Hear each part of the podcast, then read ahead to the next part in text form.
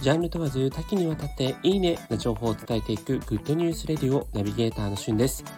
今日ご紹介するのは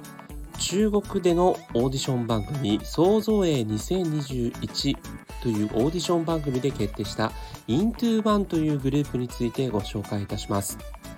こちらですね、中国を中心に各国で配信されていた、まあ、グローバル規模のオーディション番組なんですけれども、えボーイズグループ、11名のボーイズグループを作るというオーディション番組で、90名の中から、11名のメンバーがつい先日決まりました。そしてこの11名のメンバーの中になんとですね、3名日本人の練習生がおりまして、残り2人が、タイからの練習生という国際色豊かな、えー、ボーイズグループが新たに誕生いたしました。その3名の、えーと、日本人のメンバーがですね、え、ミキ、あ、ごめんなさい、ミカ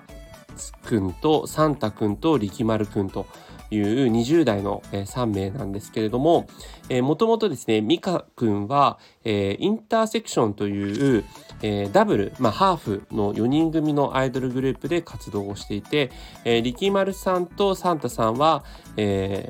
ワープアップという、まあ、中国と日本の合同アイドルグループで、えー、活動していたメンバーです。で力丸さんなんかはですね、えー、ボアとか、えー、そういったこう有名な K-POP グループえー、アーティストの振り付けも担当していたという、えー、ダンスの実力派で、で、ミカさんなんかはこの、えー、中国のオーディションでですね、まあ、初回から圧倒的な歌唱力を、え、見せつけて、え、人気を博し、そのまま3名がね、デビューしたという形となります。でこのグループ名 Into One というのは、インターネットの時代に視聴者から応援で選ばれた、えーという意味でのこうインターネットのインタと、えー、国際色豊かのインターナショナルという部分のところ、そして唯一無二のボーイズグループを目指すという意味合いで、えー、Into One というグループ名になっています。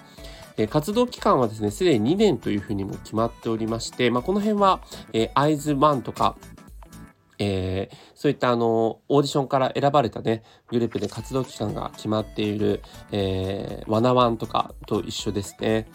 まあ、あの中国版プールとも言われるオーディション番組で決定したというのもあって仕組みがねその辺あたりと似てるなということなんですが、えー、これから大活躍しそうなこの Into One というグループ日本人3名もね含まれてますので、えー、今後のメディアで見ることも多くなるのではないでしょうか。今回は Into One についてご紹介いたしました。それではまたお会いしましょう。Have a nice day!